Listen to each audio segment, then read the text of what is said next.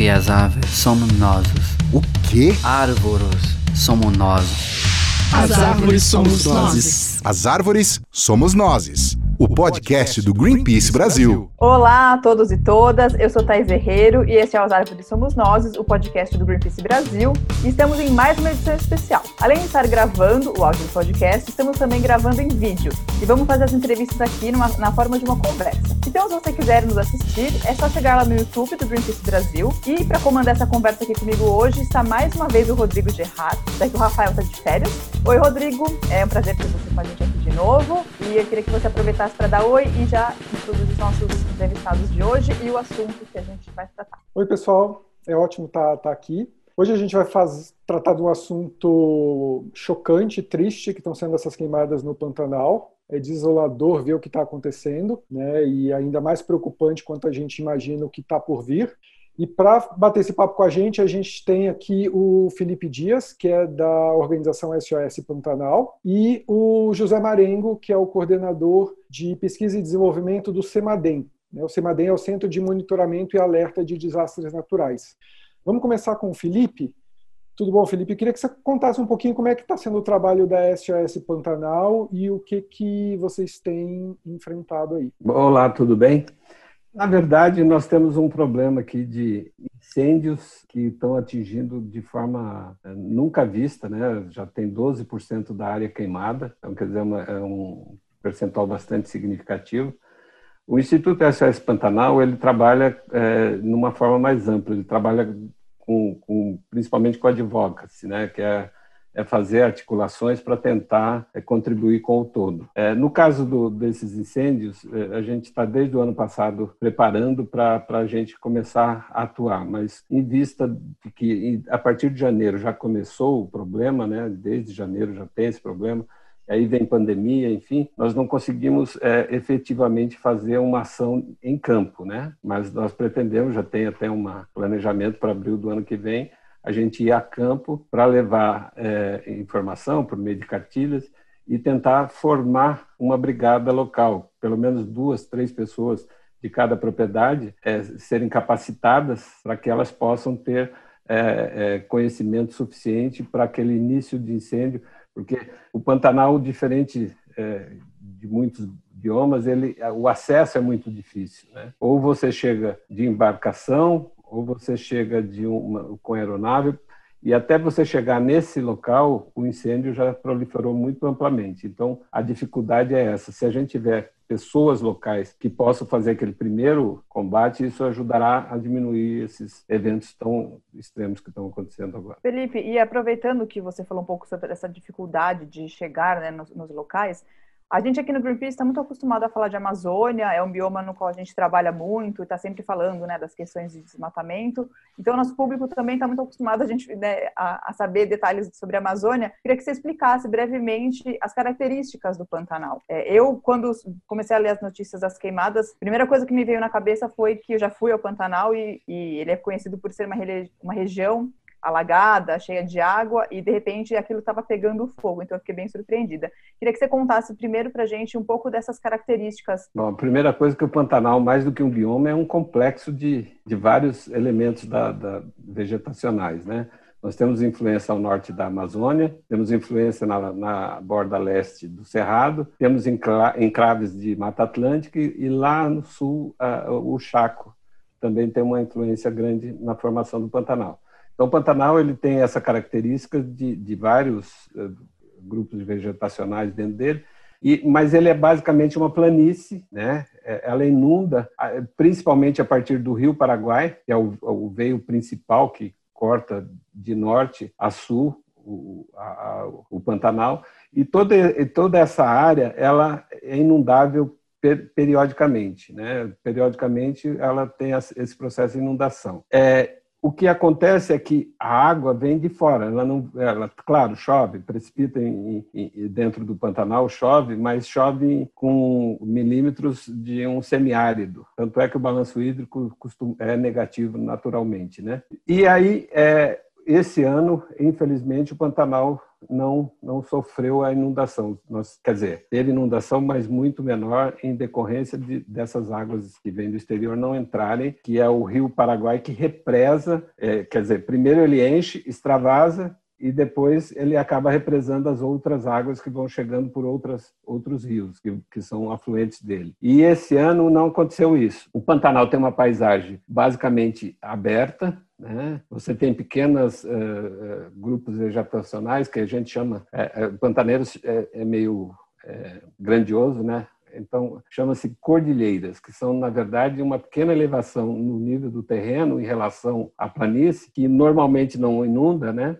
E aí cresce vegetação arbórea mais adensada. Né? Então, o Pantanal ele tem uma paisagem é, bastante diferenciada de, de, você atravessar uma ponte você já vê uma característica totalmente diferente da, da, da, de antes de chegar naquela ponte. Né? O, o, Pantanal, ele, diferente da Amazônia, 95% da área dele é propriedade privada. Portanto, a gente não corre aquele risco de desmate. Tanto é que o Pantanal, é, o pantaneiro, é, aprendeu a, a, viver com esse vai e vem das águas e o, e o Pantanal ele tem uma área é, de vegetação nativa em torno de 85% ainda presente nele. Então, isso dá uma característica característica totalmente diferente da Amazônia, né? Que a Amazônia, é, para se abrir, é, você vem com fogo, vem com, né? Vem com, com, desmatamento. Aqui não. Aqui o fogo é um processo que ele acontece é, culturalmente, né? Pelas pessoas no manejo, é, pequenas é, fogueirinhas, enfim, para limpeza de terreno, mas é, ele não é um fogo colocado para novas áreas, né? Ele é um, um fogo que acontece a partir de, de necessidades e de cultura local, né? Então o Pantanal tem essa característica bem diferenciada da Amazônia. Né? Bom, é, Felipe, eu só queria saber então, é, o fogo que está acontecendo no Pantanal, ele não tem uma origem ilegal como acontece na Amazônia, então, ele está sendo um descontrole de uma prática, digamos, habitual? É uma geração espontânea que está acontecendo pela secura, como acontece no Cerrado? Qual está sendo, de fato, a origem é, dessas queimadas tão gigantescas assim? Bom, as, a informação que a gente tem, por exemplo, do coordenador do Preve Fogo do Mato Grosso do Sul, é que 97, 98% dessas queimadas têm origem humana, não necessariamente criminosa, é por descuidos. Né? O ano passado é, teve um incêndio grande na região de Miranda e a gente foi avaliar de onde veio essa iniciou esse processo, a gente viu que uma pequena fogueirinha no, no canto de um curral de uma fazenda, ou seja, provavelmente a pessoa puxou folhas secas e botou ali para queimar o, essas folhas. No dia seguinte, ele tinha andado dois quilômetros até o rio, pulado o rio e andado mais três. Quer dizer, de uma fogueirinha virou um grande incêndio. Então, o Pantanal ele tem uma característica diferente do, da Amazônia também, por conta de ser uma planície aberta. Então, não tem a barreira física e o vento ele, ele corre muito facilmente. Esse ano, em, em especial, o que, que acontece? Como é, agora nós estaríamos naquela, no que a gente chama de vazante. A inundação veio né, em grande quantidade, estaria saindo, né,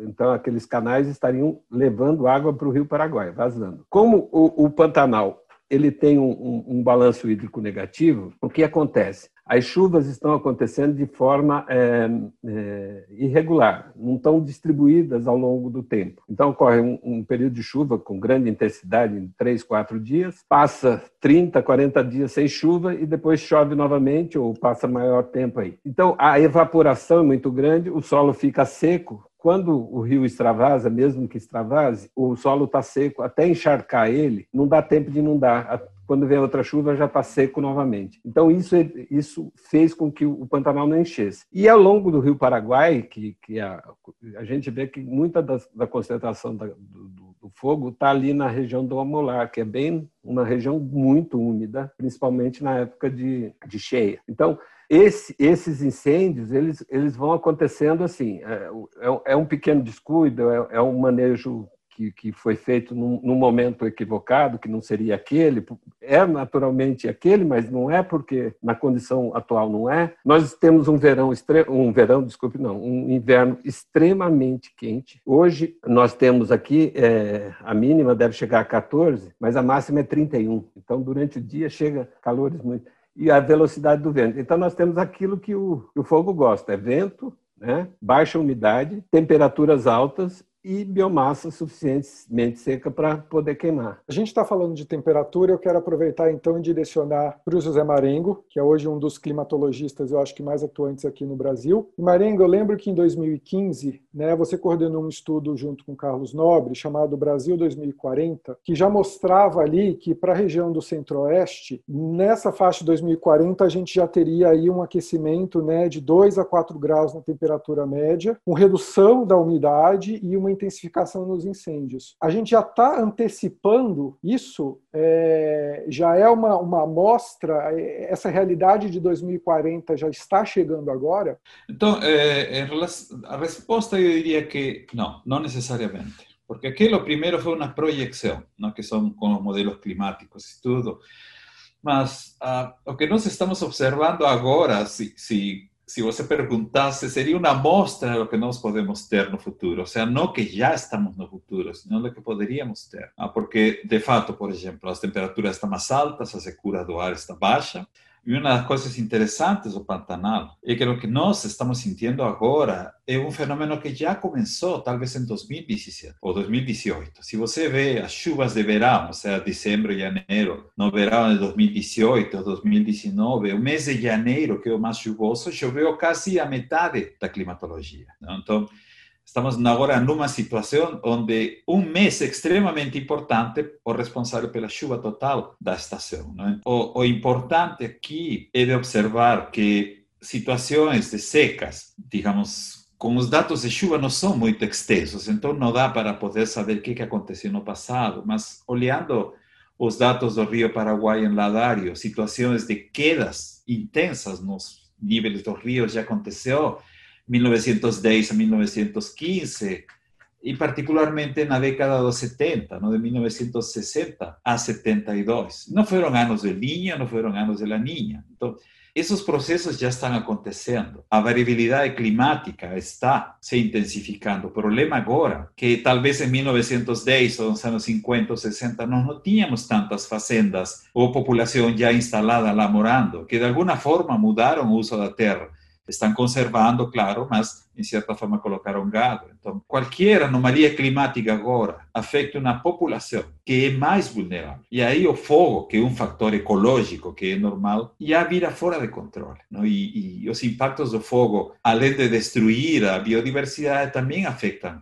as chuvas. Não? Tem alguns estudos que temos desenvolvido na Amazônia que mais ou menos explicam a tendência que nós temos observado no sul da Amazônia. A estação seca está ficando mais extensa. E isso, alguns estudos mostram que, em parte, estaria relacionado também às ações de desmatamento, ou queima de vegetação, não só floresta. Qualquer tipo de vegetação, os aerossóis que estão liberando com a fumaça podem afetar a física das nuvens e a chuva e produzir um atraso, ou seja, o que nós temos agora é algo que já aconteceu antes, só que agora estamos mais vulneráveis. E é uma mostra do que os cenários climáticos mostram para o futuro. Já que a gente está falando também dessa questão do regime climático, existe uma influência da Amazônia no Pantanal em relação à umidade. Se já existe, se a gente pode dizer que o aumento do desmatamento na Amazônia hoje estaria, de alguma forma, influenciando o clima no Pantanal.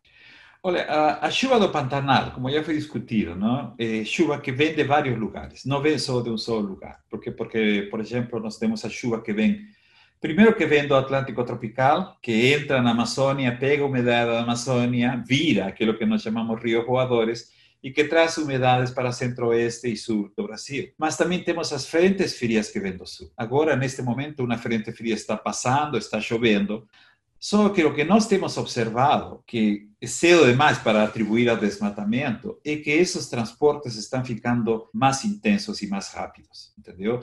Isso explicaria, por exemplo, o fato de ter um transporte muito rápido, que quando chegar, chega e produz chuvas muito intensas e depois para e produz períodos secos extensos e quentes, que são o que já foi discutido, já mencionado, não só no Pantanal, mas também na Amazônia.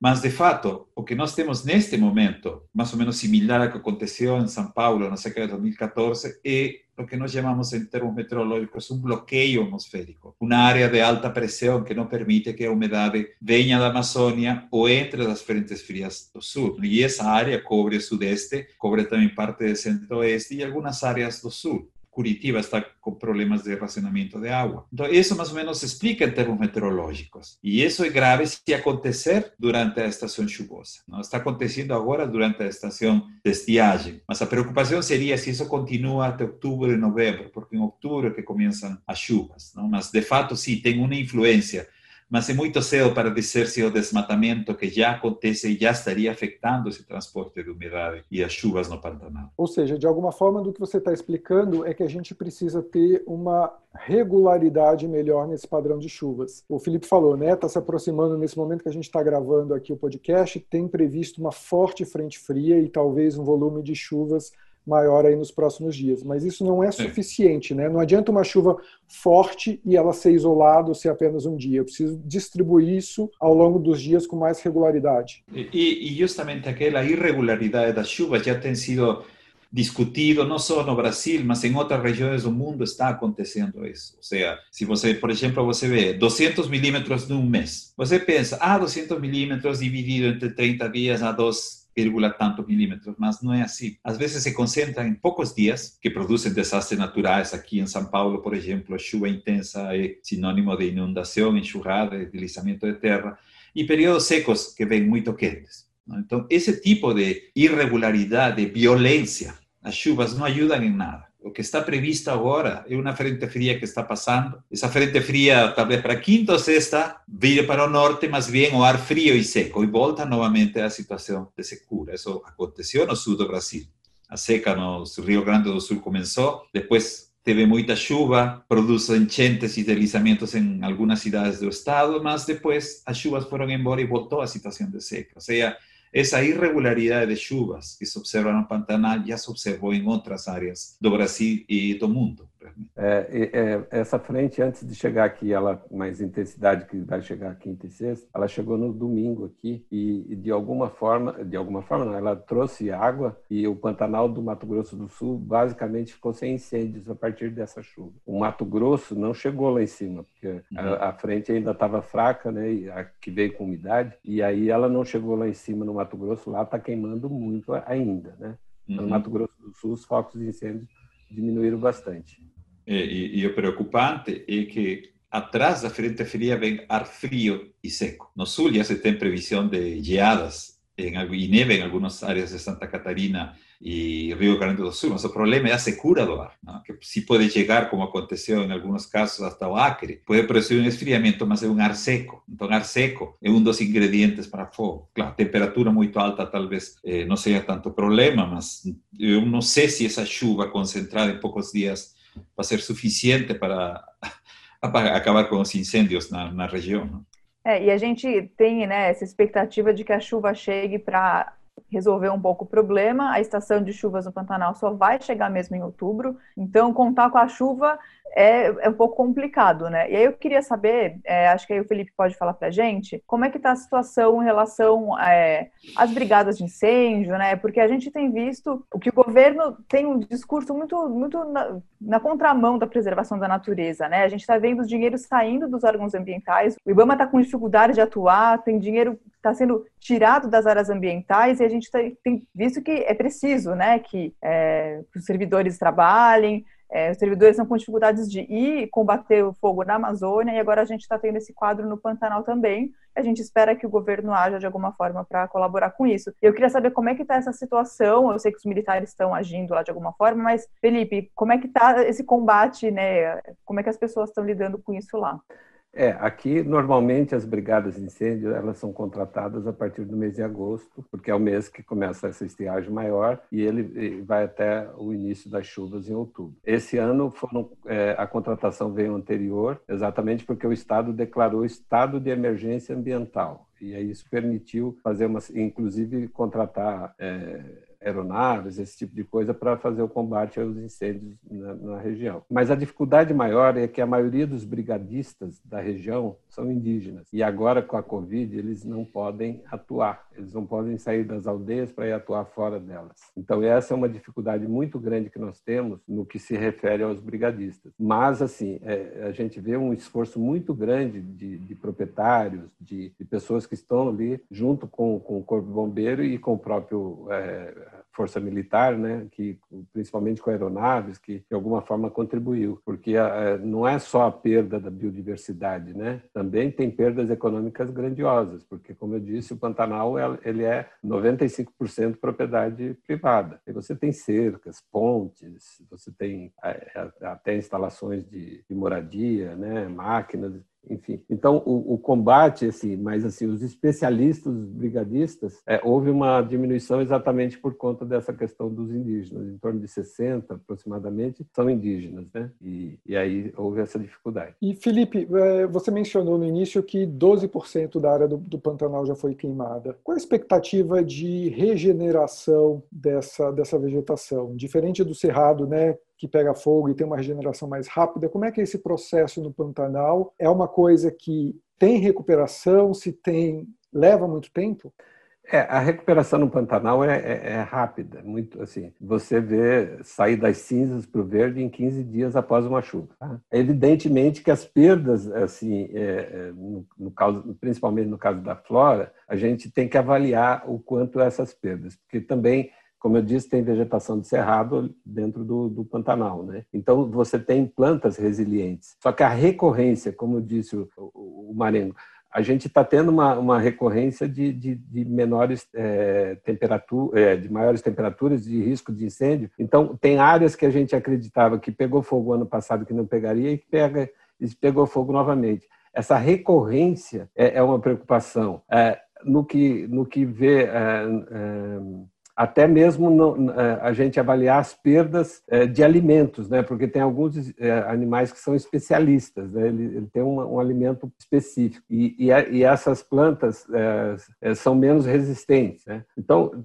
todo esse processo de resiliência, de recuperação da, da, vegetação, vai, vai depender muito da recorrência desses incêndios, porque eles sendo recorrentes, pode haver até extinção de algumas espécies vegetais na região.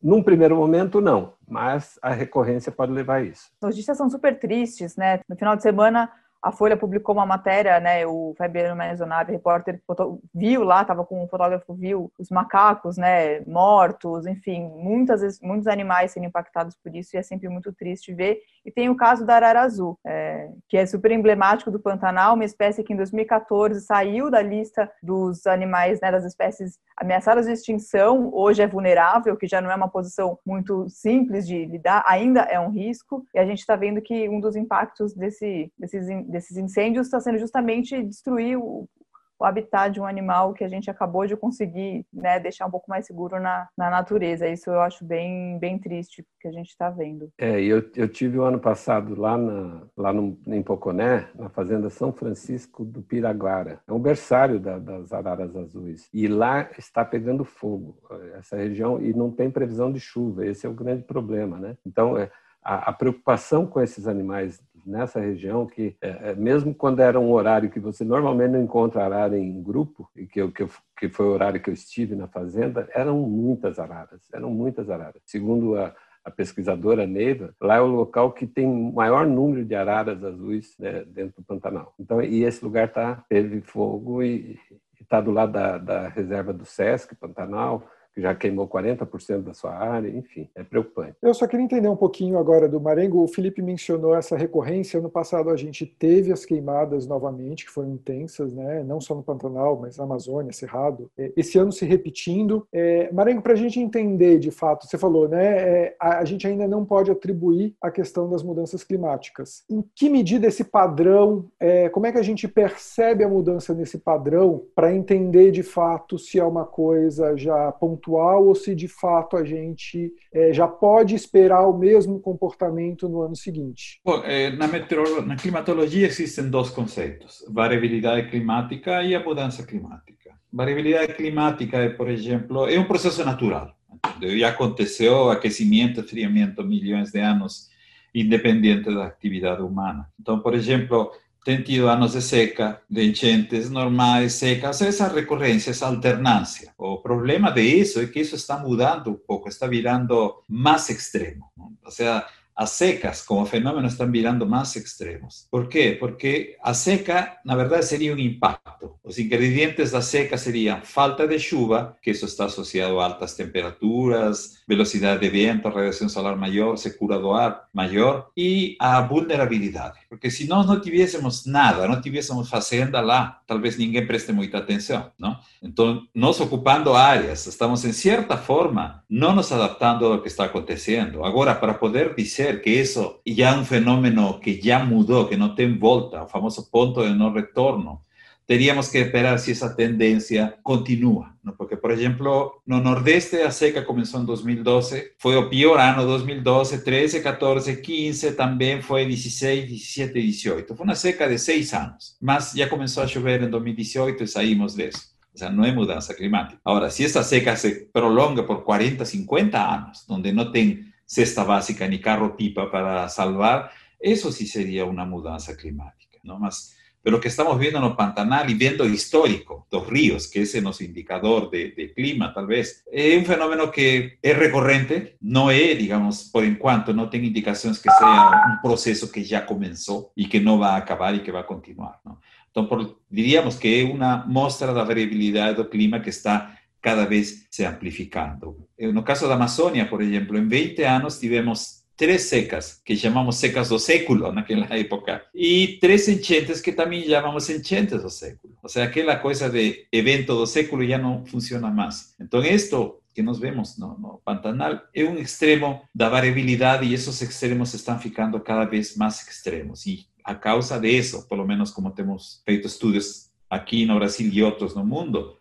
e consequência do, do, aquecimento, do aquecimento global. É, eu fiquei pensando agora, enquanto você falava, Maringo, essa, essa questão de ah, a gente ainda não pode dizer se é, é, já é um efeito, porque a gente teria que esperar alguns anos. A gente está uhum. vendo muitos é, descontroles, né, é, muitos desequilíbrios, digamos assim, na natureza, nos sistemas climáticos. É, fiquei pensando aqui se a gente não tem esse tempo, né? A gente não tem 10 anos, quanto mais 40. É, nossas emissões de gás carbônico e metano estão cada vez mais altas. O mundo não parece estar tá indo, né, caminhando para seguir o Acordo de Paris. Né? Uhum. Ao que tudo indica, a gente ainda vai, vai deixar a desejar muito dos acordos que foram feitos. É, fico pensando em que momento a gente vai começar a olhar esses, é, esses eventos, enfim, essas coisas que acontecem na natureza e entender que é efeito das mudanças climáticas. Se a gente não fica esperando que isso, se a gente esperar muito que é, que é ter essa certeza, se não vai ser tarde demais. Acho que é um pouco essa minha reflexão. Sabe? Olha, o, o problema, não digo problema, sino o vocabulário usado às vezes é um pouco problemático, porque se você, por exemplo, diz ah, os tornados de Santa Catarina já são mostra de mudança climática. A seca do Pantanal, a seca do Sul são mostra de mudança climática. Sem fazer um estudo, isso pode levar a críticas e também levar aos céticos a levar essa discussão, como já temos escutado muitas vezes. Por exemplo, o inverno passado na Europa foi muito intenso, que as pessoas perguntavam, ué, onde que está o aquecimento global. O verão agora está ficando muito quente, entendeu? Ou seja, os extremos, o que nós estamos observando é uma das sinais da mudança climática. Os extremos estão cada vez mais extremos. Ou seja, não podemos dizer, dizer que o paciente já pegou a doença, mas os sintomas já estão aparecendo e algo tem que ser feito. Como caso da Covid, você tem falta do ar, não vai esperar a, para ir para a UTI, vá ao médico Entonces, en este caso, o médico sería los acuerdos de París, protocolo de Kioto y todos aquellos que no están siendo seguidos. Entonces, si nada es feito, a mudanza va a llegar y nos no vamos a percibir que ya llegó. ¿Entendió? Los modelos te dicen data. Por ejemplo, en 2060, según algunos modelos, la floresta amazónica puede colapsar. Va con esa precisión. Más existen incertezas, porque es una representación matemática de realidad. De ahora decir en qué momento nos aceitamos que ya el clima mudó es medio relativo. ¿Entendió?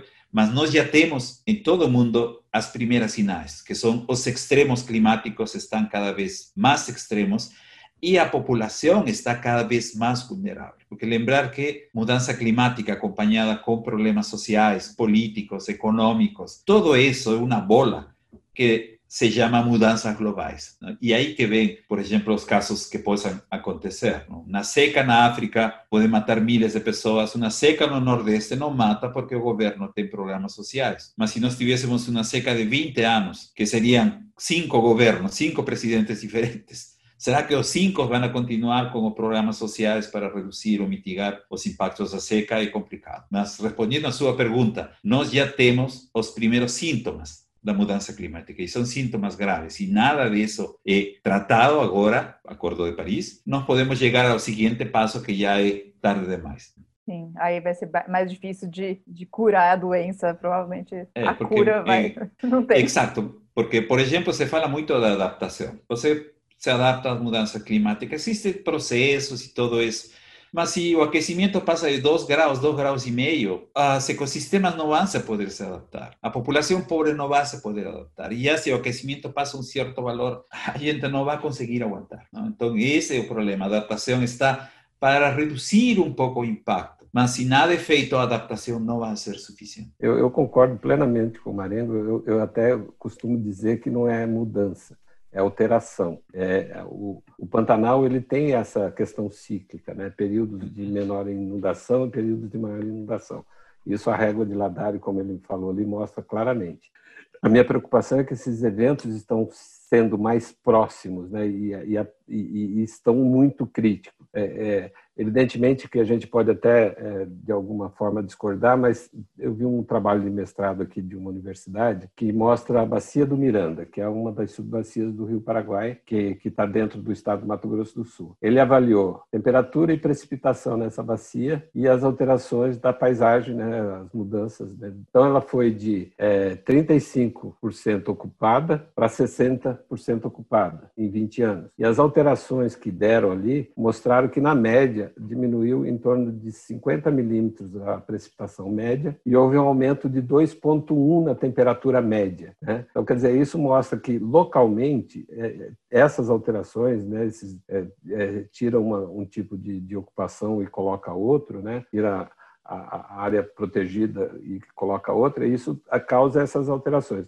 E que somadas, né, no contexto geral, isso, isso leva a, a, perdas grandes. Um fator que eu acho que é importante a ser considerado, e aí eu, até uma dúvida minha, é que 70% da água que entra no Pantanal, ele vem daquela região lá dos Parecis, né, que é bem divisa Amazônia de, de, de, de, cerrado ali naquela região do Mato Grosso. Então, boa parte da, da, da água que entra no Pantanal vem dessa região. É, na minha percepção, é, deve ter uma influência quase que direta ali da, da própria Amazônia. Não saberia dizer se isso é, é, fato ou não. Talvez o Marengo pudesse esclarecer melhor. Bom, em termos dos extremos, estão ficando cada vez mais extremos e mais frequentes. Né? Isso, isso, isso sim é verdade.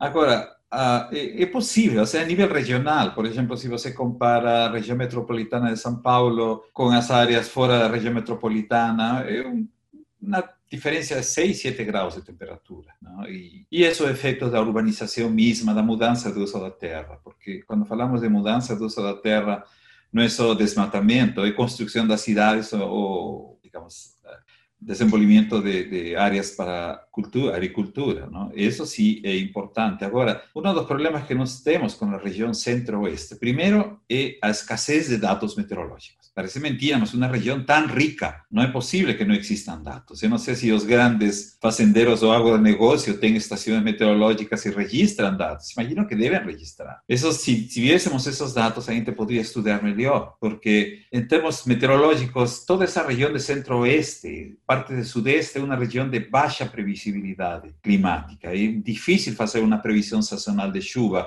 sendo um pouco mais fácil no nordeste, norte e no extremo sul. Não? E veja que os grandes rios nascem nessa região. São Francisco nasce no sudeste, em Minas. Não? Então, realmente, há muitas coisas que ainda não, não se conhecem. ¿no? Aquella contribución, por ejemplo, dos ríos, cuántos de esos ríos ven de ríos amazónicos, eso depende mucho de cuándo que chove na vacía andino-amazónica, que é onde Amazonas nasce nos Andes, ¿no? basicamente. Então, tem, tem muitas questões científicas abertas ¿no? que devem ser estudadas e estão começando a ser estudadas bastante bem. ¿no? Por isso que a veces ter um pouco mais de cuidado. Alteração climática, variabilidade climática são melhores termos que usar mudança climática porque a veces abuso de ese termo, las personas pierden credibilidad y ya ninguém da bola a, a este tipo de debates, ¿no? Porque ah, cientistas locos, ambientalistas locos, están nos enganando, IPCC, imperialismo, a China y todas esas cosas, ¿no? Que, que atención del gobierno para los asuntos ambientales que son extremadamente importantes.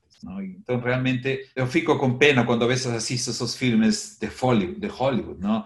Incêndio na floresta, aparecem os bombeiros com roupa de astronauta, com uns caminhões gigantescos e vem e apagam o fogo. Aqui veio os coitados com vassouras e pedaços de borracha tentando apagar.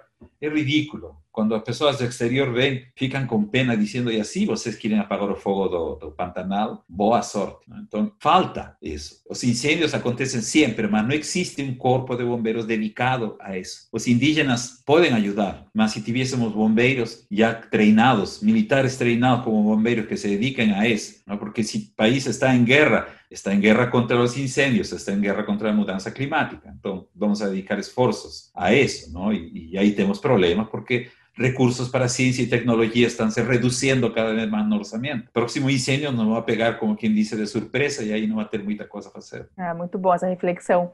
É, inclusive, eu tava, quando eu estava aqui pesquisando as coisas, né, a, os dados para fazer podcast, eu cheguei numa entrevista que o contra-almirante Sérgio Gago Guida, vim aqui colar para não errar o nome dele, é, deu para a CNN em julho, falando justamente que a gente iria entrar no mês de agosto, que é o mês que é mais seco no Pantanal e que possivelmente teria mais incêndios. Aí ele disse o seguinte, abre aspas, o grande desafio é a luta constante contra a natureza. Fecha aspas. Isso foi o que ele disse. E aí eu fiquei pensando muito sobre essa frase, porque a gente é, parece que está numa luta constante contra a natureza, né, a humanidade. Claro que agora é hora da gente combater o fogo, isso não tem nenhuma dúvida. Mas isso representa um, um pensamento muito disseminado de que a natureza está contra nós e que nós temos que controlar a natureza. E eu, pessoalmente, vejo é, que a gente faz parte da natureza, né? É dela que a gente tira o ar, a água para poder sobreviver, a comida. A gente vive no planeta Terra. E aí eu fico pensando que se a gente trava essa luta contra a natureza, a gente já perdeu, porque